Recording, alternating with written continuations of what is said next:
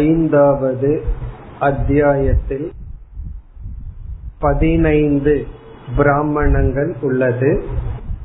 நாம் முதல் இரண்டு பிராமணங்களை பார்த்து முடித்துள்ளோம். முதல் பிராமணமானது ஓம்கார உபாசனம். ஓம் என்ற சொல்லை எடுத்துக்கொண்டு தியானம் செய்ய வேண்டும். இந்த ஓம் என்பது இரண்டு விதமான ஆகாசமாக இங்கு கூறப்பட்டது. ஒன்று புராணம். புராணம் என்பது நிர்குண பிரம்மத்தை குறிக்கின்ற ஆகாசம், சிதாகாசம் என்று பார்த்தோம். இரண்டாவது வாயுரம், வாயு சஞ்சரிக்கின்ற இந்த ஆகாசம், இது சகுண பிரம்மத்தை குறிக்கின்றது. இப்ப ஓம்காரமானது சகுண பிரம்மத்துக்கும் நிர்குண பிரம்மத்துக்கும் பொதுவான ஒரு சொல். இதில் நமக்கு சகுண பிரம்மத்தை தியானம் செய்யலாம், அல்லது நிர்குண பிரம்மத்தை தியானம் செய்யும் பொழுது அது நிதித்தியாசனம் ஆகின்றது. இதுதான் முதல் பிராமணத்தினுடைய சாராம்சம். பிறகு இரண்டாவது பிராமணத்தை நாம் பார்த்து முடித்தோம். இதில் மூன்று பண்புகள் கூறப்பட்டது. பிரஜாபதியானவர் தன்னுடைய மகன்களான மூன்று பேருக்கும் ஒரே ஒரு எழுத்தை உபதேசம் செய்கின்றார். அவர்கள் வந்து எங்களுக்கு உபதேசம் செய்யுங்கள் என்று சொல்லும் பொழுது த என்ற சொல்லை உபதேசிக்கின்றார்.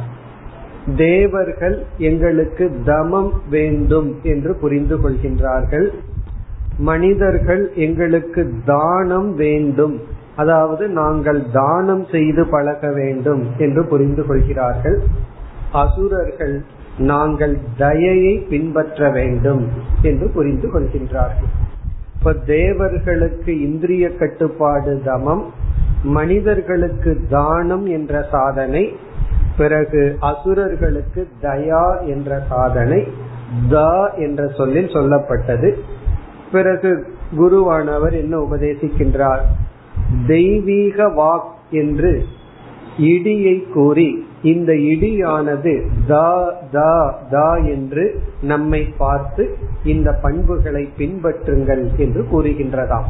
இப்ப இடி இடிக்கும் பொழுது நம்மை பார்த்து சொல்கின்றதாம், என்ன, நீங்கள் தமத்துடனும் தானத்துடனும் தயையுடனும் இருங்கள். இது வந்து தெய்வீக வாக் நமக்கு உபதேசிக்கின்றது என்று கூறினார். பிறகு இறுதியில் இந்த மூன்றுமே மனிதனால் பின்பற்றப்பட வேண்டியது என்று நாம் பார்த்தோம். இவ்விதம் நாம் பதினைந்து பிராமணத்தில் முதல் இரண்டு பிராமணத்தை பார்த்து முடித்தோம். இனிமேல் நாம் ஒவ்வொரு பிராமணத்தினுடைய சாராம்சத்தை பார்ப்போம். காரணம், இனி வருகின்ற பகுதிகளில் உபாசனைகள் வருகின்றது, குறிப்பாக ஹிரண்ய கர்ப்ப உபாசனை. ஆகவே ஒவ்வொரு பிராமணத்தில் என்ன உபாசனை என்பதை பார்த்து கொண்டு போவோம். மீண்டும் ஒரு வேல்யூ, ஒரு பண்பு வரப்போகின்றது, அதை மட்டும் நாம் படிக்கலாம். இனி நாம் மூன்றாவது பிராமணத்துக்கு செல்கின்றோம். ஐந்தாவது அத்தியாயத்தின் மூன்றாவது பிராமணத்தில் ஒரே ஒரு மந்திரம். பல பிராமணங்கள்ல ஒவ்வொரு சிறிய மந்திரங்கள் தான். இங்கு ஹிருதயத்தை ஆலம்பனமாக வைத்து ஹிரண்ய கர்ப்ப உபாசனம், நம்முடைய ஹிருதயத்தையே ஆலம்பனமாக வைத்து ஹிரண்ய கர்ப்பனை, அதாவது முதலில் தோன்றிய சூக்ஷ்ம பிரபஞ்சத்திற்கு அதிபதியாக இருக்கின்ற ஈஸ்வரனை தியானித்தல். இங்கு எல்லாமே ஹிரண்ய கர்ப்பனுக்கு பிரம்ம என்ற சொல்லை பயன்படுத்தப்பட்டுள்ளது. பிறகு இந்த ஹிருதயம் என்ற வார்த்தையை உபனிஷத் பிரித்து ஹிருதயம் என்று பிரித்து, நம்முடைய மனமானது மூன்று விதத்தில் செயல்பட்டு கொண்டிருக்கின்றது. ஒன்று, இந்திரியங்களிடமிருந்து விஷயங்களை வாங்குகின்றதாம். அது வந்து கிரு என்ற சொல் சொல்கிறது. அபிகரதி, இந்திரியத்திலிருந்து பொருளை வாங்குதான். இரண்டாவது மனம் என்ன செய்கின்றது? ஜீவனுக்கு ததாதி, அனுபவங்களை கொடுக்கின்றது. இப்ப வெளி விஷயத்தை வாங்கி ஜீவனுக்கு அனுபவத்தை கொடுக்கின்றது. எம் என்றால் எச்சதி கச்சதி. பிறகு சுகங்களை அனுபவிக்க சொர்க்கம் முதலிய லோகத்திற்கு செல்கின்றது. இப்ப மனம் எப்படிப்பட்டதுன்னா இந்திரியங்களிடமிருந்து பொருளை வாங்குகின்றது, ஜீவனுக்கு அனுபவத்தை தருகின்றது, பிறகு என்ன செய்கின்றது, வேறு லோகத்திற்கு செல்கின்றது. இந்த மூன்றையும் செய்வதுதான் நம்முடைய மனம் என்றெல்லாம் ஹிருதயத்தை பற்றி கூறி, அப்படிப்பட்ட ஹிருதயத்தில் ஹிரண்ய கர்ப்பனை தியானித்தல். மூன்றாவது பிராமணம் ஒரே மந்திரம், ஹிரண்ய கர்ப்ப தியானம், ஹிருதய ஆலம்பனம். இனி நான்காவது பிராமணத்திற்கு செல்லலாம். இதிலையும் ஒரே ஒரு மந்திரம், எல்லாம் சிறிய சிறிய மந்திரங்கள். இப்ப இங்கு மீண்டும் ஹிரண்ய கர்ப்பனையே தியானிக்கின்றோம். அந்த ஹிரண்ய கர்ப்பனிடத்தில் மூன்று குணங்களை கொடுத்து தியானிக்கின்றோம். முதல் குணம் சத்தியம். ஹிரண்ய கர்ப்பனை சத்தியம் என்று நினைத்து அந்த சத்தியமே சது தியது என்று பிரித்து மூர்த்தம் அமூர்த்தம் என்று தியானிக்கின்றோம். இப்ப ஹிரண்ய கர்ப்பனை சத்தியம் என்று பார்த்து, இங்கு சத்தியம் ஞானம் அனந்தம் என்ற சத்தியம் அல்ல, மூர்த்தம் அமூர்த்தம், உருவமுடையது உருவமற்றதாக தியானித்தல். பிறகு ஹிரண்ய கர்ப்பனுக்கு கொடுக்கப்படும் இரண்டாவது குணம் மகது. மகது என்றால் மிக பெரியது. இப்ப மகத் என்ற குணத்துடன் ஹிரண்ய கர்ப்பனை தியானித்தல். மூன்றாவது குணம் யக்ஷம். யக்ஷம் என்றால் பூஜனீயம், பூஜிக்க தகுந்த யக்ஷம். அதாவது நாம் ஏற்கனவே கேனோபனிஷத்துல ஒரு யக்ஷன் வந்தார்னெல்லாம் பார்த்திருக்கோம். அந்த யக்ஷன் வந்து பூஜிக்க தகுந்தவர். அதே போல இங்க வந்து யக்ஷம் என்ற குணத்தை ஹிரண்ய கர்ப்பனுக்கு கொடுத்து தியானித்தல். இவ்விதம் நான்காவது பிராமணத்தில் மூன்று குணங்களை ஹிரண்ய கர்ப்பனுக்கு கொடுத்து தியானிக்கின்றோம். இனி இப்படியெல்லாம் தியானித்தால் லோக ஜெயம் சத்ரு ஜெயம் போன்ற காமிய பலன்கள் எல்லாம் நமக்கு வந்து கொண்டு இருப்பதாக, அல்லது மன தூய்மைக்காகவும் தியானிக்கலாம். என்னைக்குமே உபாசனா சாப்டருக்குள்ள வந்துட்டோம்னா உபனிஷத் வந்து காமிய பலனை கொடுக்கும். நமக்கு அது வேண்டாம் என்றால் நமக்கு வந்து சித்த சுத்தி கிடைக்கும். இந்த உபாசனைகளிலும் அவ்வப்பொழுது காமிய பலனும் கொடுக்கப்பட்டே வந்துள்ளது. இனி அடுத்தது ஐந்தாவது பிராமணத்துக்கு செல்கின்றோம். இதில் நான்கு மந்திரங்கள் இருக்கின்றன. ஐந்தாவது அத்தியாயத்தில் ஐந்தாவது பிராமணம் நான்கு மந்திரங்கள். இப்ப இந்த நான்கு மந்திரங்களில் ஹிரண்ய கர்ப்ப உபாசனை இங்கு எப்படி செய்யப்படுகிறது என்றால், ஆதித்ய மண்டலம் நம்முடைய தட்சிண அக்ஷினி வலது கண், இந்த இரண்டு இடத்திலும் ஆலம்பனமாக வைத்து ஹிரண்ய கர்ப்பனை தியானித்தல். ஆதித்ய மண்டலத்திலும் சூரிய மண்டலத்திலும் அது வந்து சமஷ்டி. வியஷ்டி என்று வந்தால் நம்முடைய வலது கண், இதில் தியானித்தல். இதை ஆலம்பனமாக கொண்டு பிறகு வியாகிருதி என்ற ஒரு மந்திரம் இருக்கு, பூஹு புவக சுவக என்றெல்லாம். அந்த மந்திரத்தை அவயவமாக ஹிரண்ய கர்ப்பனுடைய அங்கங்களாக வைத்து தியானித்தல். இப்ப ஹிரண்ய கர்ப்பனுடைய அவயவங்கள் எல்லாம் வியாகிருதி மந்திரமாக வைத்து நம்முடைய வலதுகண் சூரிய மண்டலம் இதை ஆலம்பனமாக வைத்து ஹிரண்ய கர்ப்பனை தியானித்தல். இது வந்து ஐந்தாவது பிராமணத்தில் சொல்லப்படுகின்ற தியானம். இனி நாம் ஆறாவது பிராமணத்துக்கு வருகின்றோம். இதுவும் ஒரே ஒரு மந்திரம்தான், ஒரே ஒரு சிறிய மந்திரம். இப்ப இங்கு ஐந்து குணங்கள் ஹிரண்ய கர்ப்பனுக்கு கொடுக்கப்பட்டு தியானம் செய்யப்படுகின்றது. ஹிரண்ய கர்ப்பனுக்கு ஐந்து குணங்கள். அதுல ஒரு குணம் வந்து மனோமயக. இதெல்லாம் ஏற்கனவே நம்ம பார்த்தது வந்ததுதான். மனோமயக நம்முடைய மனோ மனதினுடைய சுரூபமாக எல்லா மனதுமாக இருப்பவர். இரண்டாவது வந்து பாசத்யக என்று சொல்லப்படுகிறது. பாசத்யக என்றால் பிரகாச ரூபக. ஹிரண்ய கர்ப்பன் வந்து பிரகாச ரூபமாக இருக்கின்றார். மூன்றாவது சர்வசிய ஈசானக, சர்வசிய எல்லோருக்கும் கடவுளாக இருப்பவர், சர்வசிய ஈசானக. நான்காவது சர்வசிய அதிபதிகி, எல்லோருக்கும் தலைவனாக இருப்பவர், அதிபதிகி தலைவன். பிறகு சர்வசிய பிரசாஸ்தா, பிரசாஸ்தா என்றால் ஆள்பவர், அனைவரையும் ஆள்பவராக இருப்பவர். இப்ப ஈசானக, அதிபதிகி, பிரசாஸ்தா இப்படியெல்லாம் ஹிரண்ய கர்ப்பனுக்கு சில லட்சணங்கள் கொடுக்கப்பட்டு அந்த ஹிரண்ய கர்ப்பனை தியானித்தல். இனி நாம் ஏழாவது பிராமணத்திற்கு வருகின்றோம். இதுவும் ஒரே ஒரு மந்திரம், சிறிய மந்திரம். இங்கு ஹிரண்ய கர்ப்பனை மின்னலாக தியானித்தல், வித்யுத் ஹிரண்ய கர்ப்ப உபாசனம். வித்யுத்னா மின்னல், மின்னலே ஹிரண்ய கர்ப்பன் என்று தியானித்தல். அதாவது நம்முடைய ரிஷிகள் எல்லாம் இயற்கையில் அமைந்துள்ள ஒவ்வொரு தத்துவத்தையும் இறைவனாக பார்த்து அதையே ஆலம்பனமாக எடுத்துக்கொண்டு தியானித்தல். இந்த மின்னல் என்ன செய்கின்றது? இருளை நீக்கி அந்த நேரத்தில் பிரகாசப்படுத்துகின்றது. அதே போல இந்த தியானம் செய்தால் நமக்கு அறிவு பிரகாசம் அடையும், அறிவானது தெளிவடையும். அப்ப மின்னலை பார்க்கும் பொழுது அதை ஹிரண்ய கர்ப்பனாக தியானித்தல். அவ்வளவுதான். இனி எட்டாவது பிராமணத்திற்கு வருகின்றோம். இதுவும் ஒரே ஒரு மந்திரத்துடன் கூடிய பிராமணம். இப்ப இந்த பிராமணத்தில் ஹிரண்ய கர்ப்பனை வேத ரூபமாக தியானித்தல். ஹிரண்ய கர்ப்பன் வந்து வேத ரூபமாக இருப்பதாக தியானித்தல். இப்ப வேத ரூபமாக இருத்தல் என்றால் சப்த ரூபமாக பிரமாணமாக இருப்பதாக நாம் தியானிக்க வேண்டும். இனி அடுத்தது ஒன்பதாவது பிராமணம்.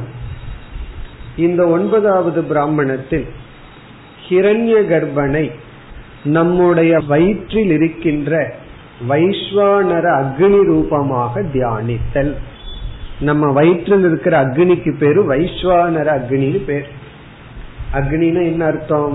எந்த ஒரு உஷ்ணம் வயிற்றுல இருக்கிறதுனால நாம போடுற உணவெல்லாம் சமைக்கப்படுதோ அந்த உஷ்ணத்துக்கு பேரு வைஸ்வானர அக்னி.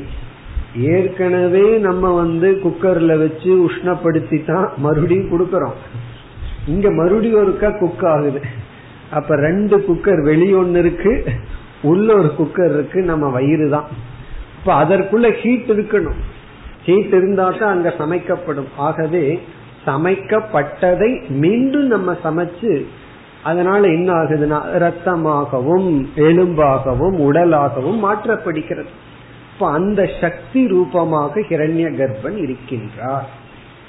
இந்த உபாசனை பண்ணா அல்சர் எல்லாம் வராதுன்னு அர்த்தம். இப்ப என்ன ஆகும்னா உடம்புக்கு ஸ்ட்ரென்த் வரும், எதை சாப்பிட்டாலும் அதை ஜீரணிக்கிற சக்தி வரும். இது வந்து ஒன்பதாவது பிராமணம். இனி இந்த ஐந்தாவது அத்தியாயத்தினுடைய பத்தாவது பிராமணமானது உபாசகர்கள் செல்கின்ற கதியை பற்றி பேசுகின்ற, உபாசகர்கள் செல்கின்ற கதி. அதாவது உபாசகர்கள் எங்கு செல்வார்கள்? நமக்கு தெரிஞ்ச விஷயம்தான், பிரம்மலோகத்திற்கு செல்வார்கள். உபாசகர்கள் சொன்னா அவங்க செல்ற லோகம் வந்து பிரம்மலோகம். கர்மமாக இருந்தால் அக்னிகோத்திரம் போன்ற கர்மமா இருந்தா சொர்க்கத்துக்கு போவார்கள், பித்ருலோகம் செல்வார்கள், இதெல்லாம் லோக்கலுக்கு போவாங்க. பிரம்மலோகத்துக்கே போறது உபாசனையினுடைய பலன்.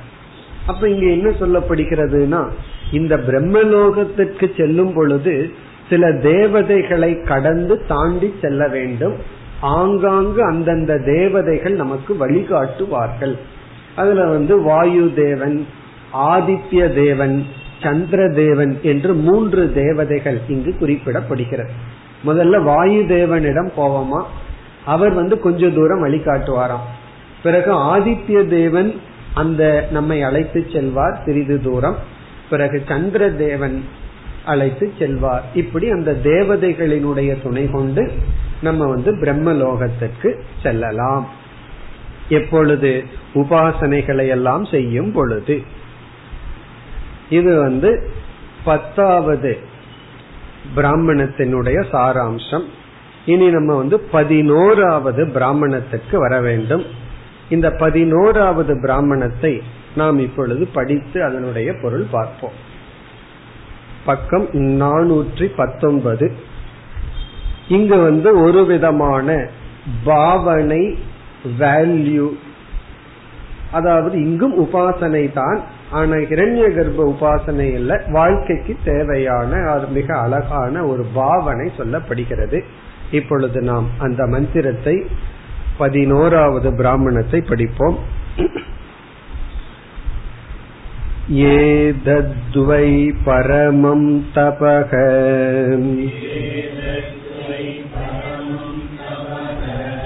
யத் வியாகிதக தப்யதே பரமம் ஹைவ லோகம் ஜயதி ய ஏவம் வேத ஏதத்வை பரமம் தபக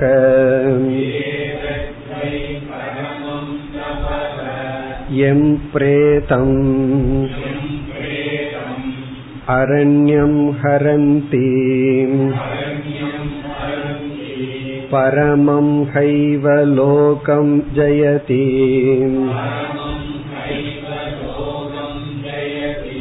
ய ஏவம் வேத ஏதத்வை பரமம் தபக யம் பிரேதம் அக்னோ அப்யாதததி பரமம் ஹைவ லோகம் ஜயதி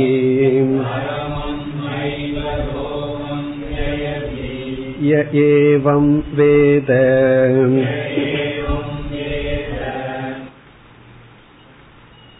இந்த பதினோராவது பிராமணத்திலும் ஒரே ஒரு மந்திரம். இங்கு என்ன சொல்லப்படுகின்றது என்றால், நமக்கு வருகின்ற நோய்களை தவமாக பாவிக்க வேண்டும். இங்கு என்ன உபாசனை, என்ன தியானம் என்றால், நமக்கு என்னென்ன நோய்கள் வருகின்றதோ அவைகளை தவமாக பாவிப்பதே பெரிய தபம். நாம வந்து எதோ தவம் செய்கின்றோம். இங்க உபனிஷத்து என்ன சொல்கின்றது, செய்கின்ற அனைத்து தவங்களிலும் பெரிய தவம் என்னவென்றால் ஏதத்வை பரமம் தபக, இதுதான் பரமம் தபக, மிக மிக மேலான தவமா. என்ன, நமக்கு வருகின்ற நோயையே தவமாக எடுத்து கொள்ளுதல். என்னென்ன நோய் நமக்கு உடல்ல வருதோ அதை தவமாக எடுத்து கொள்ளுதல். அப்படின்னா என்ன, நமக்கு நோயின்னு வந்தா பகவான் வந்து தவம் செய்ய வாய்ப்பு கொடுக்கின்றார், அல்லது அந்த நேரத்தில் நாம் தவம் செய்து கொண்டு இருக்கின்றோம். இப்படி நாம் பாவித்தல் தான் பெரிய தவம். காரணம், இந்த நோய் வந்து நம்முடைய பிராரப்தத்தில் வந்துள்ளது. அது இந்த ஜென்மத்தில செஞ்சதோ போன ஜென்மத்தில செஞ்சதோ ஏதோ ஒரு பிராரப்தம், நம்முடைய கர்ம வினை. இப்ப வந்து ஒருவர் வந்து ஒரு இருபத்தி ரெண்டு பூரி சாப்பிட்றாருன்னு வச்சுக்கோமே, எப்போ நைட் சாப்பிட்றாரு, ஒரு மணிக்கு வயிற்று வலிக்குதுன்னா அவர் வந்து இது போன ஜென்மத்தில செஞ்ச பாவம் சொல்லக்கூடாது, நைட் எட்டு மணிக்கு செஞ்ச பாவம் சொல்லணும். காரணம் என்ன, இது போன ஜென்மத்துல செஞ்ச பாவம் இல்லை, இப்போ எட்டு மணிக்கு செஞ்ச பாவம் நைட் ஒரு மணிக்கு இப்படி வயிற்று வலிக்கு. இப்ப நம்ம அது வரக்கூடாதுன்னு அதை வெறுக்கும் பொழுது நம்ம என்ன பண்றோம், இறைவனுடைய நியதிய வந்து நீக்குகின்றோம். ஏன்னா காரண காரியம்ங்கிற ஒரு நியதிப்படிதான் எல்லாம் நடந்துட்டு இருக்கு. நாம என்ன செய்தோமோ அந்த செய்த வினைக்கான பலனை அனுபவிக்கும் பொழுது அது எனக்கு கூடாது, இந்த பலன் எனக்கு வந்திருக்க கூடாதுன்னு சொல்லும் பொழுதே மனதில் அந்த ஒரு ரெசிஸ்டன்ஸ் வந்து விட்டால் அது என்ன பொருள், நாம வந்து இறைவனுடைய நியதியை ஏற்றுக்கொள்ளவில்லை. பகவான் வந்து ஒரு நியதி வச்சிருக்கார், இந்த கர்மத்துக்கு இந்த பலன். அப்ப பகவானையே நம்ம நீக்குவது போல் ஆகின்றது. ஆகவே நமக்கு என்னென்னலாம் கஷ்டம் வருதோ, நோய் ரூபமா வருதோ, அந்த நோயையே தவமாக பார்ப்பதுதான் ஈஸ்வரனுடைய வழிபாடு. பகவான வழிபடுவதற்கு சமம். காரணம் என்ன? ஹண்ட்ரட் பர்சன்ட் பகவானுடைய கொடுத்த நோயை வந்து நாம் ஏற்றுக் கொள்கின்றோம். அப்படி நோயை இறைவனுடைய பிரசாதமாக பார்த்தல், நோயையே தவமாக எடுத்துக்கொள்ளுதல்.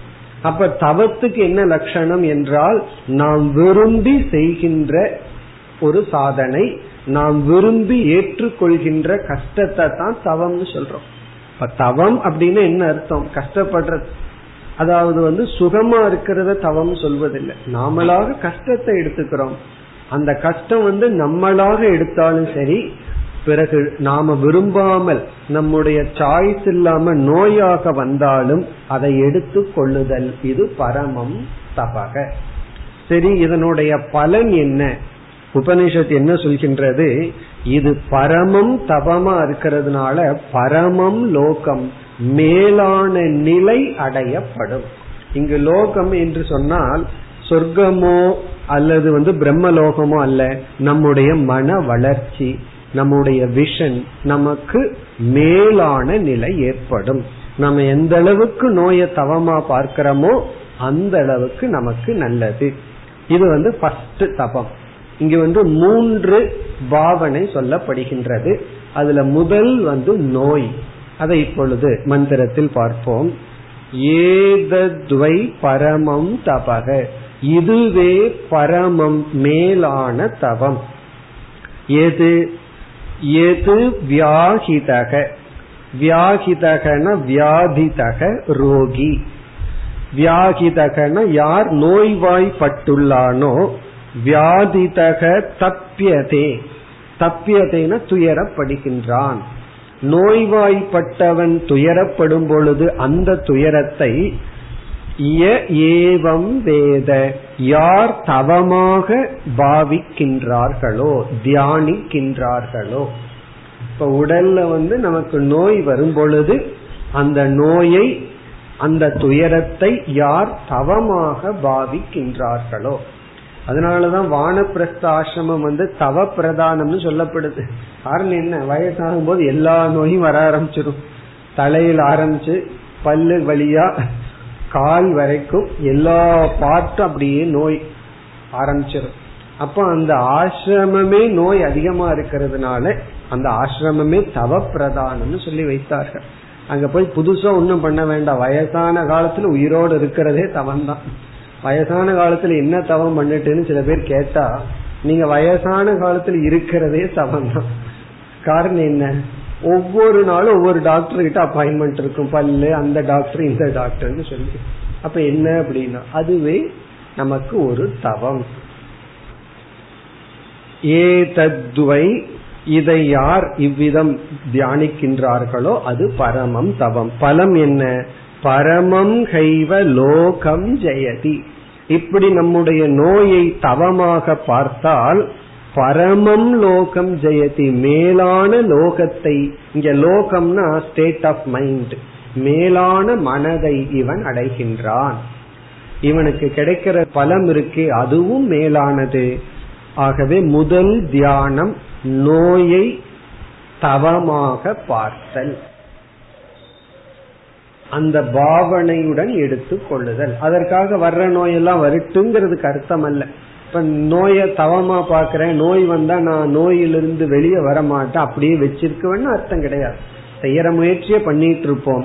அந்த நோய் வரும் பொழுதும் அது போற வரைக்கும் தவமாக அதை எடுத்து கொள்ளுதல். இனி அடுத்தது, இந்த நோய் வாய்ப்பட்டு நம்ம வந்து இறந்து விடுகின்றோம். இனி வந்து மரண தியானம் வர இருக்கின்றது. கேட்ட உடனே சில பேருக்கு பயம் வந்துடும். மரண தியானம். இங்கு என்ன தியானம் அடுத்தது என்றால், நாம் இறந்ததற்கு பிறகு நம்மை சுடுகாட்டுக்கு எடுத்து செல்வார்கள். அப்படி அவங்க எடுத்துட்டு போறதுக்கு முன்னாடியே நாம நம்மைய வந்து தியானம் பண்ணி பார்க்கணுமா? இந்த உடல் அரண்யத்துக்கு எடுத்து செல்லப்படுவதாக தியானித்தல். ஆகவே அடுத்த இரண்டும் மரண தியானம். ஒன்று நோய்வாய்ப்படும் பொழுது அந்த நோயையே தவமாக எடுத்தல். அடுத்த தியானம், அடுத்த பாவனை வந்து நாம உயிரோடு இருக்கும் பொழுது இறந்ததாக தியானித்து நம்முடைய உடல் சுடுகாட்டுக்கு எடுத்து செல்லப்படுவதையெல்லாம் நம்ம தியானிக்கணுமா. மந்திரத்திற்குள் சென்றால் இதுவும் பரமம் தபக ஏதத்வை, இதுவும் மேலான தபம். எம் பிரேதம் அரண்யம் ஹரந்தி, இந்த பிரேதமான என்னுடைய சரீரத்தை அரண்யம், இங்க காடு அப்படின்னா முன்னாடி ரெண்டு சொல்ல சேர்த்திக்கணும், சுடு காடு, அந்த சுடுகாட்டுக்கு இந்த சரீரத்தை, என பிரேதம்னு சொல்லப்பட்டுள்ளது, இந்த பிரேதத்தை எடுத்து செல்வது போல் தியானித்தல். இதெல்லாம் மரண பயத்திலிருந்து வெளியே வருவதற்கான தியானம். பயத்தை பயந்துதான் வெளியே வர முடியுமா? பயத்தை கண்டு பயந்துட்டு இருக்க கூடாதுன்னு சொல்வார். அப்படி மரண பயம் வருது அப்படின்னா மரணத்தை நினைச்சு நினைச்சு பார்த்து பயம் வரும், பிறகு மெதுவாக வெளியே வர வேண்டும். ரமண மகரிஷி ஆரம்பத்தில் அப்படித்தான் பயிற்சி பண்ணார். அவர் அண்ணா கோபப்பட்டு செத்து தொலைன்னு சொன்னார். உடனே அந்த வார்த்தையே அவருக்கு மகா வாக்கியமா மாறுச்சு. நம்ம எத்தனை முறை செத்து தொலைன்னு கேள்விப்பட்டிருப்போம், ஆனா அவருக்கு அந்த ஒரே ஒரு வார்த்தை வந்து ஒரு மகா வாக்கியமா மாறி அவர் என்ன பண்ணாராம், அப்படியே படுத்து நான் இறந்துட்டதாக தியானம் செஞ்சாராம். இந்த பிருகதாரண்யகம் எல்லாம் படிக்காமையே அந்த பதினஞ்சு வயசுலயே அவர் வந்து அப்படி தியானம் செய்தார். நான் இப்பொழுது இறந்து விட்டேன். அப்போ முதல்ல அவருக்கு பயம்தான் வந்ததுன்னு பின்னாடி கூறுவார். இறந்ததற்கு பிறகு இந்த உடலை என்ன செய்வார்கள், இப்படி எல்லாம் நினைச்சு அந்த வைராகியம் அனித்தியத்துவத்தை உணர்ந்தார். அதெல்லாம் உபனிஷத்து மூலம் இந்த மாதிரி தியானம் எல்லாம். ஆகவே பிரேதம் அரண்யம் ஹரந்தி, இந்த சரீரத்தை வந்து சுடுகாட்டுக்கு எடுத்து செல்கின்றார்கள்.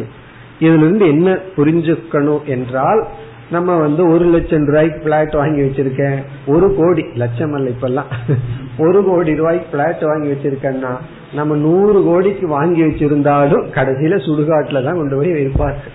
காரணம் என்ன, நம்முடைய சரீரம் அந்த இடத்துக்கு தான் உகந்ததாகி விடுகின்றதுன்னு சொல்லி நம்முடைய இடம், நாம் பயன்படுத்துகின்ற பொருள்கள், இதுல எல்லாம் பற்றின்மை வர வேண்டும்.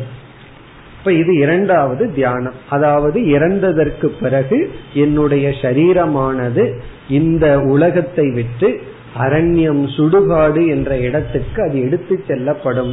அதை தியானித்து நாம் அனித்தியத்துவத்தை உணர வேண்டும். அப்படி உணர்வதுதான் பரமம் லோகம் ஜெயதி.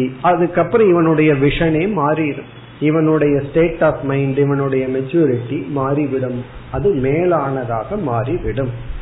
இனி மூன்றாவது, ஏதத்வை பரமம் தபக எம் பிரேதம் அக்னௌ அப்யாததாதி, இந்த சரீரமானது அக்னியினால் எரியப்படுகின்றதுங்கிறத தியானிக்கணுமா. நம்முடைய உடலையே நெருப்பில எரியப்படுவதாக தியானிக்க வேண்டும். அக்னௌ அப்யாதததினா எல்லாம் என்ன செய்கின்றார்களாம், நம்முடைய உடலை வந்து நெருப்புல போடுகிறார்களாம். நம்ம என்ன பண்ணணும், கண்ணை மூடி அந்த கண்ணுக்குள்ள யார் இருக்கணும், நம்ம தான் இருக்கணும். எப்படி பிரேதமா பிரேதமா நம்ம இருந்து இந்த சரீரத்தை அரண்யத்திற்கு எடுத்து செல்கிறார்கள். பிறகு அங்க என்ன செய்வார்கள், கொஞ்ச நேரம் ஏதாவது பூஜை பண்ணுவார்கள், அதற்கு பிறகு நெருப்பில் இடுகின்றார்கள். இந்த சரீரம் நெருப்பில் எரிவதாக நாம் தியானிக்க வேண்டும். அதற்கு பிறகு என்ன ஆகும்னா வெறும் சாம்பலாக இருப்பது போல் தியானிக்க வேண்டும். ஏதத்வை பரமம் ஏவ லோகம் ஜெயதி ய ஏவம் வேத, ய ஏவம் வேதன யார் இவ்விதம் தியானிக்கின்றார்களோ அவர்கள் மேலான மனநிலையை லோகத்தை அடைகின்றார்கள். இப்ப இந்த பகுதியானது நம்முடைய மரணம், நம்முடைய சரீரம் எரிக்கப்படுதல், பிறகு வந்து நம்முடைய நோய், இவைகளையெல்லாம் எப்படி பார்க்க வேண்டும், தவமாக பார்க்க வேண்டும். அதாவது நோயை தவமா எடுத்துக்கொள்ள வேண்டும். நம்முடைய மரணத்தை நாம் தியானித்து இந்த சரீரத்தில் உள்ள பற்றையும் சரீரத்துக்கு இன்பத்தை கொடுக்கின்ற பொருள்கள் மீதுள்ள பற்றையும் விட்டு பழக வேண்டும். அப்படி செய்வது மேலான தவம், அடைவதும் மேலான பலன். இந்த ஐந்தாவது அத்தியாயத்தில் பதினைந்து பிராமணங்களில் இது ஒரே ஒரு மந்திரம்தான் நமக்கு ஒரு நல்ல பண்பை கொடுக்கின்ற மந்திரம். மற்ற மந்திரங்கள் எல்லாம் தியானம், உபாசகர்களுடைய கதி, பிறகு பிரார்த்தனை போன்றவைகள். இனி நாம் அடுத்து பனிரெண்டாவது பிராமணத்துக்கு செல்கின்றோம். இதுவும் ஒரே ஒரு மந்திரத்துடன் கூடிய பிராமணம். இங்கு கிரண்ய கர்ப்பனை அன்ன ரூபமாக பிராண ரூபமாக தியானித்தல். அன்னம், அன்னம்னா நாம் உட்கொள்கின்ற உணவு, பிராணன் என்றால் நம்முடைய மூச்சு காற்று. அதாவது இங்க என்ன சொல்லப்படுகிறதுனா, ஒரு சிலர் அன்னம் தான் இரண்ய கர்ப்பன்னு சொல்கிறார்களாம். அவர்கள் சொல்லிக்கொண்டு இந்த அன்னம் இல்லை என்றால் பிராணனே உள்ளே சென்று வராது, பிராணன் நம்மை விட்டு போனால் திரும்பி வராது, ஆகவே அன்னம் தான் இரண்ய கர்ப்பன். இனி ஒருவர் என்ன சொல்கின்றார்களா, இல்லை பிராணன் தான் கிரண்ய கர்ப்பன், பிராணன் இல்லை என்றால் இந்த உணவானது உள்ளே சென்று அது உடலாக மாறாமல் அழுகிவிடும். அதாவது இறந்தவர்களுடைய வாயில நம்ம பாலை ஊத்தணும்னு வச்சுக்கோமே, சில பேர் உயிரோடு இருக்கும்போது ஒழுங்கா பால் கொடுக்க மாட்டார்கள், போனதுக்கு அப்புறம் தான் பாலை ஊத்துறது, அதை விடுறது, இதெல்லாம் பண்ணுவார். என்ன ஆகும்னா அது கெட்டு போயிடும், அது உள்ள போய் உடலா ரத்தமா மாறாது, ஏன்னா அங்க பிராணன் இல்லை. ஆகவே ஒரு சிலர் அன்னம் என்று சொல்ல, இனி ஒருவர் பிராணன் என்று சொல்ல, உபனிஷத் என்ன சொல்லுதான், இந்த இரண்டுமே இரண்ய கர்ப்பன். இது அண்ணன் மட்டுமல்ல, பிராணன் மட்டுமல்ல, இரண்டும் ஒன்றை ஒன்று ஒன்றை ஒன்றுக்கு காரணமாக இருக்கிறது. அன்னத்துக்கு காரணம் பிராணன், பிராணத்துக்கு காரணம் அன்னம். ஆகவே இந்த இரண்டும் வேறல்ல, இரண்டுமே இரண்ய கர்ப்பன் என்று சொல்லப்பட்டு, யார் இவ்விதம் தியானிக்கின்றார்களோ அவர்களுக்கு நல்ல உணவு கிடைக்கும், பிராணன் நீடித்து இருக்கும். இதெல்லாம் பல. இனி அடுத்து பதிமூன்றாவது பிராமணம். இந்த பதிமூன்றாவது பிராமணத்தில் பிராண ரூபேன ஹிரண்ய கர்ப்ப உபாசனம், ஹிரண்ய கர்ப்பனை பிராண ரூபமாக தியானித்தல். அப்படி தியானிக்கும் பொழுது நான்கு குணங்கள் பிராணனுக்கு கொடுக்கப்படுகின்றது. முதல் குணம் உக்தம். உக்தம் என்ற குணம், உக்தம் என்றால் நம்மை பாதுகாப்பவர், அதாவது சப்போர்ட் அப்படின்னு அர்த்தம். அந்த பிராணன் இருந்தால்தான் நம்மால செயல்பட முடியும், நம்மால நிற்க முடியும். சப்போர்ட் அப்படின்னு அர்த்தம். உத்தம் என்றால் தாங்குபவர். தமிழ்ல வந்து தாங்குபவர் யாரு? பிராண தத்துவம். நம்மை தாங்கும் தத்துவமாக பிராணன் இருக்கின்றது. அந்த பிராணன் ஹிரண்ய கர்ப்பன் என்று தியானித்த. இரண்டாவது வந்து யஜுகு என்று சொல்லப்படுகிறது. யஜுகு என்றால் அதாவது யோஜனா, இந்த பிராணன் இருப்பதனால்தான் நாம் விவகாரம் செய்ய முடிகிறது. டிரான்சாக்சன், மற்றவர்களுடன் ரிலேட் பண்ணுதல், மற்றவர்களுடன் சேருதல், பேசுதல், பழகுதல், வாழ்தல், இதெல்லாம். இப்ப யஜுகுல யோஜனா இன்டராக்சன் வந்து இந்த பிராணன் இருக்கிறதுனாலதான் இருக்கின்ற பாசிபிள். மூன்றாவது வந்து சாம சமத்துவம். இந்த பிராணன் சமமாக இருக்கின்றது, சமத்துவ குணம். சமமாக இருக்கின்றது என்றால் இந்த பிராணன் எல்லா காலத்திலும் இருக்கின்றது, மரணமடையும் வரை நம்முடைய உடலுக்குள் இருக்கின்றது. நான்காவது க்ஷத்ரத்துவம். ஒரு க்ஷத்ரியன் எப்படி நாட்டை காப்பாற்றுகின்றானோ அதுபோல இந்த பிராணனானது நம்மை காப்பாற்றுகின்றது. க்ஷத்ரத்துவ குணம், க்ஷத்ர குணம்.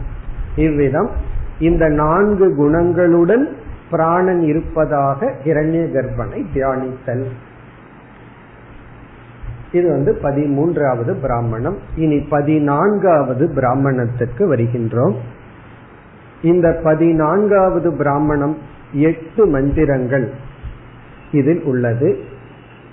இந்த எட்டு மந்திரங்களிலும் காயத்ரியினுடைய பதங்களை ஆலம்பனமாக வைத்து கிரண்ய கர்ப்ப உபாசனம்.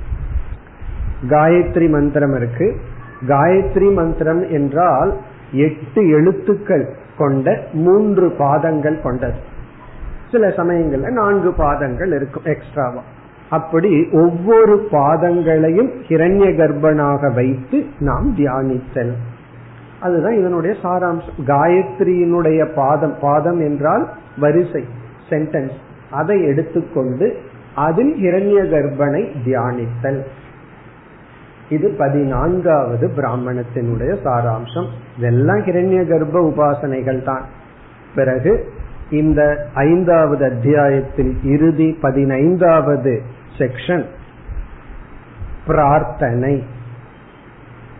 கடைசி பிராமணம் வந்து பிரார்த்தனை. இந்த பிரார்த்தனையானது ஈசாவாஸ்ய உபனிஷத்தில் வந்தது, அது அப்படியே இங்கும் வந்துள்ளது. ஈசாவாஸ்யத்துல கடைசி நான்கு மந்திரங்கள் வந்து மிக அழகான பிரார்த்தனை. அதே பிரார்த்தனை இங்கும் வந்துள்ளது. அதனால நம்ம அங்க என்ன கருத்து பார்த்தோமோ அதே கருத்து தான். என்ன பிரார்த்தனைங்கிறத நம்ம ஞாபகப்படுத்திக் கொள்வோம்.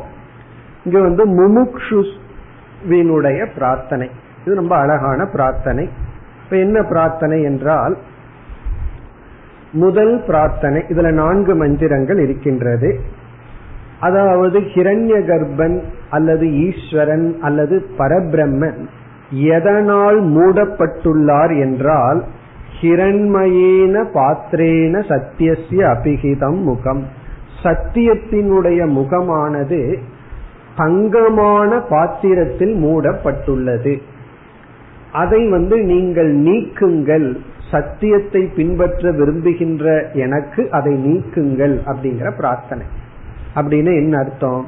இந்த உலகம் கொடுக்கின்ற போகத்தினால் நான் மூழ்கி இருக்கின்றேன், அதுவே அந்த உண்மைக்கு தடையாக இருக்கின்றது. இப்ப தங்க பாத்திரத்துல மூடப்பட்டுள்ளது அப்படின்னு சொன்னா என்ன அர்த்தம்? இந்த உலகம் கொடுக்கின்ற இன்பமயமான அனுபவத்தினால் நான் என்ன செய்து விடுகின்றேன்? இறைவனிடம் செல்லாமல் வந்து விடுகின்றேன். ஆகவே அதை நீக்குங்கள் என்ற ஒரு பிரார்த்தனை. பிறகு அடுத்த பிரார்த்தனை சூரியனிடம். சூரியனிடம் என்ன வேண்டப்படுகிறது என்றால், நீங்கள் வந்து எனக்கு என்ன தடை இருந்தாலும் அதை நீக்குங்கள், அப்பொழுதுதான் உங்களை நான் பார்க்க முடியும். இங்க சூரியன்கிறது வந்து ஈஸ்வரன். அந்த ஈஸ்வரனாக உங்களை பார்க்க முடியும். பிறகு அடுத்த பிரார்த்தனை வந்து ஏற்கனவே நம்ம பார்த்தது போல மரண தியானம். இப்ப இந்த சாதகன் வந்து என்ன சொல்கின்றான்? மரணம் அடையும் பொழுது என்னுடைய வெஷ்டி வாயுவானது சமஷ்டியில் கலந்துவிடும். என்னுடைய இந்த ஸ்தூல சரீரம் இந்த ஸ்தூல பிரபஞ்சத்துடன் கலக்கட்டும் என்றெல்லாம் சொல்லி, அதாவது பஸ்மாந்தகம் சரீரம், இந்த சரீரமானது சாம்பலாகி இந்த உலகத்துடன் கலக்கட்டும். அதனாலதான் சில பேர் இறந்ததற்கு பிறகு கங்கையிலையும் வேற இடத்துலையும் நம்முடைய அஸ்தியை கரைக்கிற, அதாவது இந்த உலகத்தோடு கலந்து விட வேண்டும் அப்படிங்கிறது போல. பிறகு வந்து இந்த சாதகன் தியானிக்கின்றான், நான் செய்த கர்மாக்கள் எல்லாம் எனக்கு வந்து என்னை விட்டு போகாமல் பலனை கொடுக்க வேண்டும். பிறகு ஒரு கால் நான் வந்து மோட்சத்தை அடைய முடியவில்லை என்றால், எனக்கு ஞான நிஷ்டை போதவில்லை என்றால், நல்ல மார்க்கத்திற்கு பிரம்மலோகத்திற்கு என்னை அழைத்து சென்று நான் அங்கு மோட்சத்தை அடைய விரும்புகின்றேன் என்று அக்னியிடம் பிரார்த்தனை, கிரண்ய கர்ப்பனிடம் பிரார்த்தனை. அதாவது நான் இந்த ஜென்மத்திலேயே மோட்சத்தை அடையணும், அதற்கு என்னால் முடியவில்லை என்றால் எனக்கு நல்ல மார்க்கம் தேவை. காரணம் என்ன? ஹிரண்ய கர்ப்பனான உங்களுக்குத்தான் தெரியும் என்னுடைய கர்மங்கள், அதை வைத்து எனக்கு நல்ல வழியை கொடுங்கள். இதெல்லாம் நம்ம வந்து ஈசாவாசியத்துல ஒவ்வொரு சொல்ல நல்லா பார்த்திருக்கோம். அதுதான் இங்கும் வந்துள்ளது. இப்ப இத்துடன் ஐந்தாவது அத்தியாயம் நிறைவு பெறுகின்றது. இந்த ஐந்தாவது அத்தியாயத்துல பார்த்தோம் அப்படின்னா, முதல் பிராமணம் வந்து ஓங்கார உபாசனம். இதுல வந்து நிர்குணம் சகுணம் ரெண்டும் கலந்துள்ளது. இரண்டாவது பிராமணத்துல வந்து தமம் தானம் தயா என்கின்ற வேல்யூ. மூன்றிலிருந்து ஒன்பது வரை ஹிரண்ய கர்ப்ப உபாசனை பார்த்தோம், நம்ம இன்று பார்த்தோம். மூன்றாவது பிராமணத்திலிருந்து ஒன்பதாவது பிராமணம் வரை அதுல ஏழு உபாசனை. பத்தாவது பிராமணம் உபாசகர்களுடைய கதி, உபாசகர்கள் வந்து எந்த லோகத்திற்கு செல்கிறார் என்பது. பதினோராவது பிராமணம் ரோகத்தை, நோயை தவமாக பார்த்தல், மரணத்தை நாம் தியானித்தல். இது ஒரு பெரிய தவம், இதனால நமக்கு கிடைக்கின்ற பலனும் மிக பெரியது. அது பதினோராவது பிராமணம். பனிரெண்டிலிருந்து பதினாலு வரை ஹிரண்ய கர்ப்ப உபாசனம். அதுல ஒரு மூணு ஹிரண்ய கர்ப்ப உபாசனம் பனிரெண்டிலிருந்து பதினான்கு வரை. பிறகு பதினைந்தாவது இறுதி பிராமணம் பிரார்த்தனை, அதாவது இறைவனிடத்தில் நாம் பிரார்த்தனை செய்தல். இதுதான் ஐந்தாவது அத்தியாயம். இந்த ஐந்தாவது ஆறாவதும் மிக மிக சிறிய, அதே சமயத்தில் கர்ம உபாசனையுடன் கூடிய அத்தியாயங்கள். அதனாலதான் இந்த இரண்டையும் கிலகாண்டம் என்று சொல்லிவிட்டார்கள். இனி நாம் ஆறாவது அத்தியாயத்திற்கு சென்று அதனுடைய சாராம்சத்தை பார்ப்போம். இந்த ஆறாவது அத்தியாயத்தில் ஐந்து பிராமணங்கள் இருக்கின்றன. இந்த உபநிஷத்திலேயே மொத்தம் ஆறு அத்தியாயங்கள். இதுல இறுதி அத்தியாயமான ஆறாவது அத்தியாயத்தில் ஐந்து பிராமணங்கள்.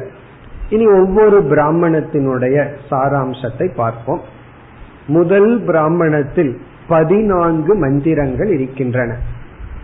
முதல் பிராமணத்துல பதினான்கு மந்திரங்கள். இப்ப இது வந்து பிராண ரூபேன ஹிரண்ய கர்ப்ப உபாசனம். மீண்டும் ஹிரண்ய கர்ப்பனை பிராண ரூபமாக உபாசனை செய்தல். உண்மையில் இந்த பகுதியானது சாந்தோக்கிய உபனிஷத்தில் ஐந்தாவது அத்தியாயத்தினுடைய முதல் பிராமணம் அப்படியே இங்கும் வந்துள்ளது. Chandogya Upanishad fifth chapter first பிராமணம், அது ஒரு சில மாற்றத்துடன் இங்கு வந்துள்ளது. இப்ப அங்கு நம்ம என்ன பார்த்தோம் அப்படின்னா, அதே கருத்து தான் இங்கும் உள்ளது. இதுல கதையெல்லாம் வந்துள்ளது. நம்ம உபனிஷத் சாந்தோக்கியத்துல அதெல்லாம் பார்த்திருக்கோம். அந்த கதை என்ன கதை அப்படின்னா, இந்திரியங்களுக்குள்ள ஒரு போட்டி வந்துடுது. என்ன போட்டி? நான் பெரியவனா நீ பெரியவனான்னு சொல்லி. கண்ணு சொல்லுச்சு நான் தான் பெரியாள், காது சொல்லுச்சு நான் தான் பெரியாள். உடனே என்ன நடந்தது? சரி, ஒரு வருஷத்துக்கு கண்ணை வெளியே அனுப்பிச்சு வச்சாங்க. இந்த ஆள் ஒரு வருஷம் கண்ணு இல்லாம இருந்தா, திரும்பி வந்தா சந்தோஷமா இருக்க. ஒரு வருஷத்துக்கு காது வெளியே போச்சு, இந்த ஆள் முன்ன இருக்கிறதோட ரொம்ப சந்தோஷமா இருந்திருக்க. பிறகு பிராணன் வெளியே போன உடனே எந்த இந்திரியத்தினாலும் இருக்க முடியல. ஆகவே இந்திரியங்கள் எல்லாம் பிராணனிடம் சரணடைந்து நீ தான் பெரியாள் அப்படின்னு சொல்லுச்சு. அதாவது இந்த கதையெல்லாம் நான் அங்கேயும் பார்த்திருக்கோம், அதுதான் இங்கும் வந்துள்ளது. அது அப்படியே அந்த பகுதி இங்கு வந்துள்ளது. இதுல வந்து எல்லா இந்திரியங்களை காட்டிலும் பிராணன் தான் மேலானது. பிறகு வந்து ஒவ்வொரு இந்திரியத்திலையும் சுத்தி அசுத்தி இருக்கு. கண்ணு நல்லதையும் பார்க்குது, தீயதையும் பார்க்குது. காது நல்லதையும் கேட்குது, தீயதையும் கேட்குது. ஆனா பிராணன் இருக்கே அது என்னைக்குமே சுத்தம். இப்படிப்பட்ட கருத்துக்கள் எல்லாம் கதையுடன் இந்த முதல் பிராமணத்தில் வந்துள்ளது. இனி இரண்டாவது பிராமணத்துக்கு செல்கின்றோம். ஆறாவது அத்தியாயத்தில் இதுல வந்து பதினாறு மந்திரங்கள் இருக்கின்றது. இதுவும் சாந்தோக்கிய உபனிஷத்தில் ஆறாவது அத்தியாயத்தில் ஐந்தாவது அத்தியாயத்தினுடைய மூன்றாவது பிராமணம். அது அப்படியே இங்கு மீண்டும் திரும்ப வந்துள்ள சாந்தோக்கியத்துல பிப்த் சாப்டர் தேர்டு பிராமணம். இங்க சப்ஜெக்ட் மேட்டர் வந்து பஞ்சாக்னி வித்யா. பஞ்சாக்னி வித்யா அதுதான் மெயின் சப்ஜெக்ட் மேட்டர். பஞ்சாக்னி வித்யா இதை நம்ம முண்டகத்திலையும் பார்த்திருக்கோம். அதாவது ஒரு ஜீவன் இறந்து விட்டான், அவன் எப்படி மீண்டும் மனித சரீரம் எடுக்கின்றான், எதன் வழியாக மனித சரீரம் எடுக்கின்றான், அஞ்சு ஸ்டேஜில அவன் மனித சரீரத்திற்குள்ள வர்றான். அதான் பஞ்ச அக்னி என்று சொல்லப்படுகிறது. முதல் வந்து சொர்க்க லோகம், அங்க வந்து ஒரு விதமான ஜல சரீரத்தில் இருக்கான். இரண்டாவது ஸ்டேஜ் வந்து அவன் கர்மவினை தயாரான உடனே மலை விருஷ்டியாக வந்து விடுகின்றான், மலையில கலந்து விடுகின்றான். மூன்றாவது வந்து அந்த மலை வந்து ஏதாவது ஒரு ஓஷதி, அதாவது மரம் செடி, நம்ம எடுத்துக்கொள்கின்ற காய்கறிகளோ பழங்களோ அதற்குள்ள சென்று விடுகின்றான். நான்காவது இடம் தந்தையிடம் வருகின்றான் புருஷன். ஐந்தாவது இடம் ஸ்திரீ, பெண்ணிடம் வருகின்றான். அங்கு மனித சரீரத்தை எடுத்து இந்த உலகத்திற்குள் வருகின்றான். இப்படி ஒரு ஜீவன் சொர்க்கம், மலை, விருஷ்டி, மூன்றாவது வந்து ஓஷதி, நான்காவது வந்து தந்தை புருஷன், ஐந்தாவது வந்து ஸ்திரீ. இவ்விதமான அஞ்சு ஸ்டேஜில அவன் பயணம் செய்து மீண்டும் மனித சரீரத்தை எடுக்கின்றான். பிறகு இங்க வந்து கிருஷ்ணகதி, சுக்லகதி போன்ற கதிகள் எல்லாம் மீண்டும் இங்கு பேசப்பட்டது. இப்ப இதுவும் சாந்தோக்கியத்துல சொன்ன கருத்துதான். இனி நாம் ஆறாவது அத்தியாயத்தினுடைய மூன்றாவது பிராமணத்துக்கு செல்கின்றோம். இந்த மூன்றாவது பிராமணத்தில் ஹோமங்களும் யஜ்ஞங்களும் கூறப்பட்டுள்ளது. முழுமையான கர்மங்கள் தான், இங்க தியானமே இல்லை. எல்லா கர்மங்கள், ஹோமங்கள், யஜ்ஞங்கள். எதற்கு என்றால் காமிய வஸ்து பிராப்திக்காக. விதவிதமான காமிய வஸ்துக்கள் எல்லாம் சொல்லப்பட்டு அந்த காமிய வஸ்துவை அடைய சில ஹோமங்கள், சில யஜ்ஞங்கள் எல்லாம் கூறப்பட்டுள்ளது. இதுல வந்து பதிமூன்று மந்திரங்கள், மூன்றாவது பிராமணத்துல பதிமூன்று மந்திரங்கள் பூரா ஹோமம், யஜ்ஞம். இனி நான்காவது பிராமணத்துக்கு வருகின்றோம். ஆறாவது அத்தியாயத்தின் நான்காவது பிராமணம், இது கொஞ்சம் பெரிய பிராமணம், இருபத்தி எட்டு மந்திரங்கள் கொண்டுள்ள பிராமணம். இந்த பிராமணத்தில் கிரகஸ்த ஆசிரம சம்ஸ்காரங்கள் பேசப்பட்டுள்ளது.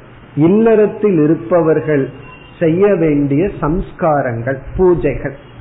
ஜாத கர்மத்தில் ஆரம்பிச்சு, அதாவது குழந்தை பிறக்குதுன்னா அந்த குழந்தை பிறந்த உடனே ஒரு கர்மம் இருக்கு, அதிலிருந்து பிறகு நாமகரணம், இப்படியே ஆரம்பிச்சு அந்த குழந்தை வந்து இறக்கும் வரை, பிறந்ததிலிருந்து உண்மையிலே பிறப்பதற்கு முன்னாடியே ஆரம்பிச்சிடும். அந்த குழந்தைக்காக தாய் வந்து கர்ப்பத்தை அடைஞ்சுடனேயே சில சம்ஸ்காரங்கள் ஆரம்பிக்கப்பட்டு பிறகு அந்த ஜீவன் வந்து இறக்கும் வரை, குறிப்பா இல்லறத்தில் இருப்பவர்களுக்கான கர்மங்கள் எல்லாம், சம்ஸ்காரங்கள் எல்லாம் பேசப்படுகிறது. அதுக்குன்னு பலன் உண்டு. ஏன்னா அது ஒரு விதமான பிரார்த்தனை, ஒரு விதமான கர்மம், வேத மந்திரங்களை சொல்லி நம்ம செய்யறோம். ஆகவே அதற்கெல்லாம் பலன் உண்டு. ஆகவே இதுல நான்காவது பிராமணம் முழுவதும் இல்லறத்தில் இருப்பவர்கள் செய்ய வேண்டிய சம்ஸ்காரங்கள். இதெல்லாம் ஒரு பேருக்கு தான் சொல்லப்பட்டுள்ளது. இதனுடைய விளக்கம் வேண்டும்னா நம்ம கர்மகாண்டத்துக்கு தான் செல்ல வேண்டும். இங்க கர்மகாண்டத்தில் இருக்கின்ற கருத்து இங்கு குறிப்பிடப்பட்டுள்ளது, அவ்வளவுதான். அதிக விளக்கமும் இங்கு கிடையாது. பிறகு இறுதி பிராமணம், ஆறாவது அத்தியாயத்தில் ஐந்தாவது இறுதி பிராமணம் வம்ச பிராமணம். வம்ச பிராமணம் என்பது இந்த குரு விடமிருந்து இந்த சிஷ்யர் ஞானத்தை பெற்றார், பிறகு இந்த குருவிடமிருந்து இந்த சிஷ்யர் ஞானத்தை பெற்றார். இது ஒரே பரம்பரை அல்ல, விதவிதமான குருமார்கள், விதவிதமான சிஷ்யர்கள். இது வந்து இந்த அந்த சிஷ்யரிடமிருந்து இவர் பெற்றார், அந்த சிஷ்யரிடமிருந்து இவர் பெற்றார் என்று பொருள் அல்ல. விதவிதமான குருமார்களுடைய பெயர், அவரிடமிருந்து இந்த சிஷ்யர் ஞானத்தை பெற்றார் என்று கூறி இறுதியில வந்து பிரஜாபதிஹி பிரம்மநக இப்படியே சொல்லி போன. பிரஜாபதி யாரிடமிருந்து ஞானத்தை பெற்றார்? பிரஜாபதினா இந்த உலகத்தில் முதலில் தோன்றியவர். பிரஜாபதியினுடைய குழந்தைகள் தான் தேவர்கள், அசுரர்கள், மனிதர்கள் எல்லாம். அந்த பிரஜாபதியே யாரிடமிருந்து ஞானத்தை பெற்றார்னா பிரம்மனிடம் இருந்து. சரி, பிரம்மன் யார்? பிரம்ம ஸ்வயம்பூஹு. பிரம்மன் யார்னா அது ஸ்வயம்பூ. பிறகு இந்த உபனிஷத்தினுடைய கடைசி சொல் பிரம்மணே நமக, அந்த பிரம்மத்துக்கு நமஸ்காரம். இந்த உபனிஷத்தினுடைய கடைசிக்கு முந்திய சொல் வந்து பிரம்ம ஸ்வயம்பு, அதற்கு முந்திய சொல் வந்து பிரஜாபதிஹி பிரம்மநக. இந்த குரு பரம்பரையை சொல்லிட்டு வரும் பொழுது பிரம்மாவிடமிருந்து பிரஜாபதி பெற்றார், இந்த பிரம்மன் ஸ்வயம்புவாக இருக்கின்றார். அப்படிப்பட்ட ஸ்வயம்புவாக இருக்கின்ற பிரம்மத்துக்கு நமஸ்காரம். உபனிஷத்தினுடைய கடைசி சொல் பிரம்மனே நமக. இனி இங்க பிரம்மன்கிற சொல்லுக்கு வந்து வேதம் என்ற பொருள் கொடுக்கப்படுகிறது. வேதம் அல்லது ஈஸ்வரன் பொருள் எடுக்கலாம், ரெண்டும் ஒண்ணுதான். ஆனா வேதம் அப்படின்னு என்ன அர்த்தம்? அந்த பிரஜாபதி வேதத்திடமிருந்து இந்த ஞானத்தை பெற்றார், அந்த வேதம் எப்படி வந்ததுன்னா ஸ்வயம்பு, அது யாரிடமிருந்தும் வரவில்லை, அது எப்பொழுதுமே இருக்கின்றது. காரணம் என்ன? ஈஸ்வரன் எப்பொழுதும் இருக்கின்றார்னா வேதமும் எப்பொழுதும் இருக்கின்றது. அந்த வேதத்திற்கு நமஸ்காரம், அல்லது வேதத்திற்கு நமஸ்காரம் சொன்னாலும் ஒண்ணுதான், ஈஸ்வரனுக்கு நமஸ்காரம் என்று சொன்னாலும் ஒண்ணுதான். இவ்விதம் இந்த பிருஹதாரண்ய உபனிஷத் பிரம்ம ஸ்வயம்பு பிரம்மனே நமக என்பதுடன் முடிவடைகின்றது. இப்ப நாம் ஆறாவது அத்தியாயத்தில் உள்ள ஐந்து பிராமணங்களினுடைய சாராம்சத்தையும் பார்த்து முடித்தோம். இனி நாம் முழு பிருஹதாரண்யகத்தை பார்த்தால், இப்ப இந்த உபனிஷத் வந்து ஆறு அத்தியாயங்களுடன் கூடி இருந்தது. இதுல வந்து ஒவ்வொரு அத்தியாயத்தில் பல பிராமணங்கள் பல மந்திரங்கள் என்று அமைந்திருந்தது. முதல் இரண்டு அத்தியாயத்தை நாம் உபதேச காண்டம் என்று பார்த்தோம், அல்லது மது காண்டம் என்று சொல்லப்பட்டது.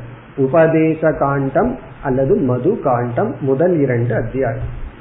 பிறகு மூன்று நான்கு அத்தியாயங்களை உபபத்தி காண்டம் அல்லது முனி காண்டம் அப்படின்னு பார்த்தோம். முனி காண்டம் அல்லது உபபத்தி காண்டம். பிறகு ஐந்து ஆறு கிள காண்டம், ஐந்தாவது ஆறாவது அத்தியாயத்தை கிள காண்டம்னு பார்த்தோம். கிள காண்டம் அப்படின்னா அதாவது வந்து கர்மம் உபாசனை போன்றவைகள் இருப்பது அப்படின்னு பொருள். கிள அப்படின்னு சொன்னா இதனோடு சேர்க்கப்பட்டுள்ளது, அவ்வளவுதான். ஆனா நம்ம பார்த்தோம் அப்படின்னா இரண்டே வகுப்புல கடைசி ரெண்டு அத்தியாயத்தை முடிச்சோம். மீதி எல்லாம் என்ன பண்ணோம்? நான்கு அத்தியாயங்கள் தான், முதல் நான்கு அத்தியாயங்கள் தான் ரொம்ப விஸ்தாரமா நம்ம பார்த்தோம். இதுல வந்து முதல் அத்தியாயத்துல ஆறு பிராமணங்கள் இருந்தது. ஃபர்ஸ்ட் சாப்டர் முதல் அத்தியாயத்துல ஆறு பிராமணம். அதுல வந்து முதல் மூன்று பிராமணங்கள் உபாசனைகளாக இருந்தது. மூன்றாவது பிராமணத்துல குறிப்பிட கூடிய மந்திரம் வந்து அசதோமா சத்கமய அப்படிங்கிற ஒரு பிரார்த்தனை. பிறகு நான்காவது மந்திரத்தை பிராமணத்துலதான் நமக்கு வந்து அகம் பிரம்மாஸ்மிங்கிற மகா வாக்கியம், வித்யா சூத்திரம், அவித்யா சூத்திரம், பிரிய விசாரம் போன்றவைகள் எல்லாம் வந்து. அப்ப இந்த உபனிஷத்துல நம்ம பிரம்ம வித்யை ஆரம்பிச்சது முதல் அத்தியாயத்துல நான்காவது பிராமணத்தில். அஞ்சாவது பிராமணம் எடுத்துட்டோம் அப்படின்னா சப்தான்ன பிராமணம்னு சொல்லி, அதாவது ஜீவன் வந்து போக்தா அப்படிங்கறது வந்து சம்சாரி எப்படியே இருக்கிறாங்கிறது ஹைலைட் பண்ணப்பட்டது. ஆறாவது உக்த பிராமணம்னு சொல்லி ஜெகத் நாம ரூப ஆத்மகம் என்று சொல்லப்பட்டது. அப்படி பார்த்தோம் அப்படின்னா இந்த முதல் அத்தியாயத்துல நான்காவது பிராமணத்தை தான் நம்ம திரும்ப திரும்ப படிக்க வேண்டும், அதுலதான் நம்ம முக்கியம் இருந்தது.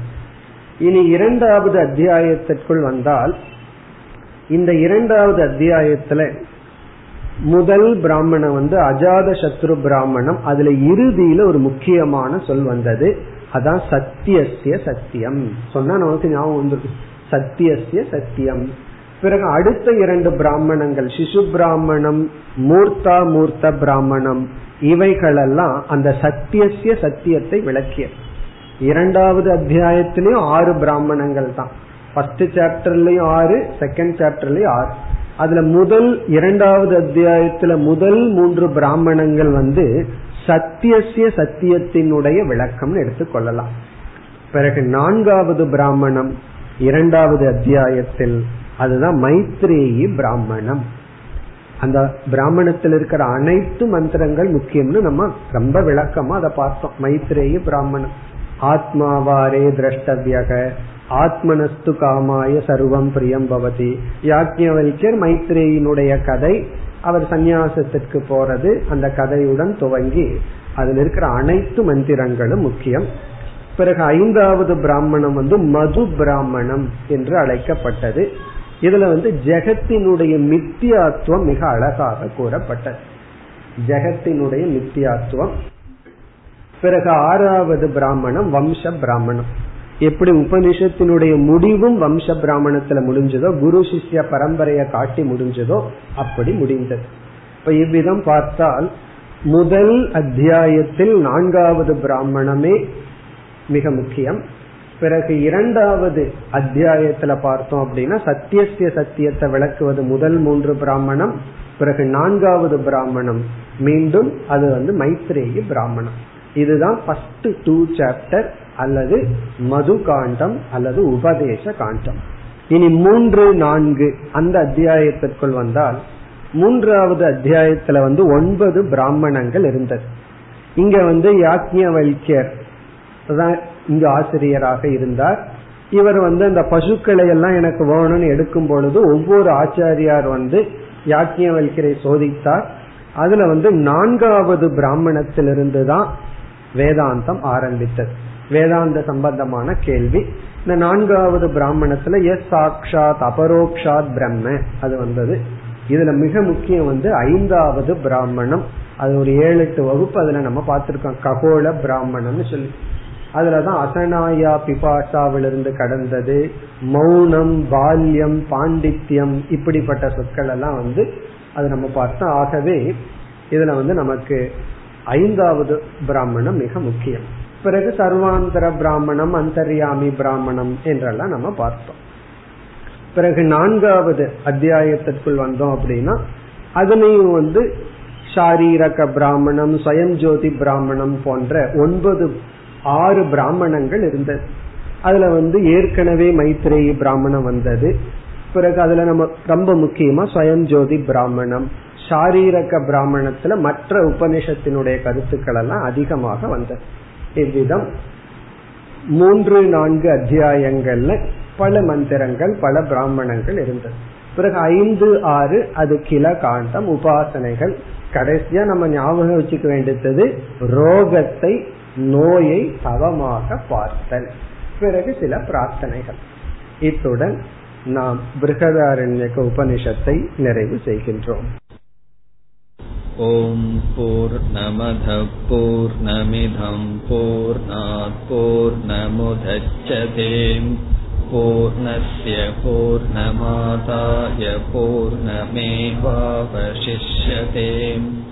ஓம் சாந்தி சாந்தி.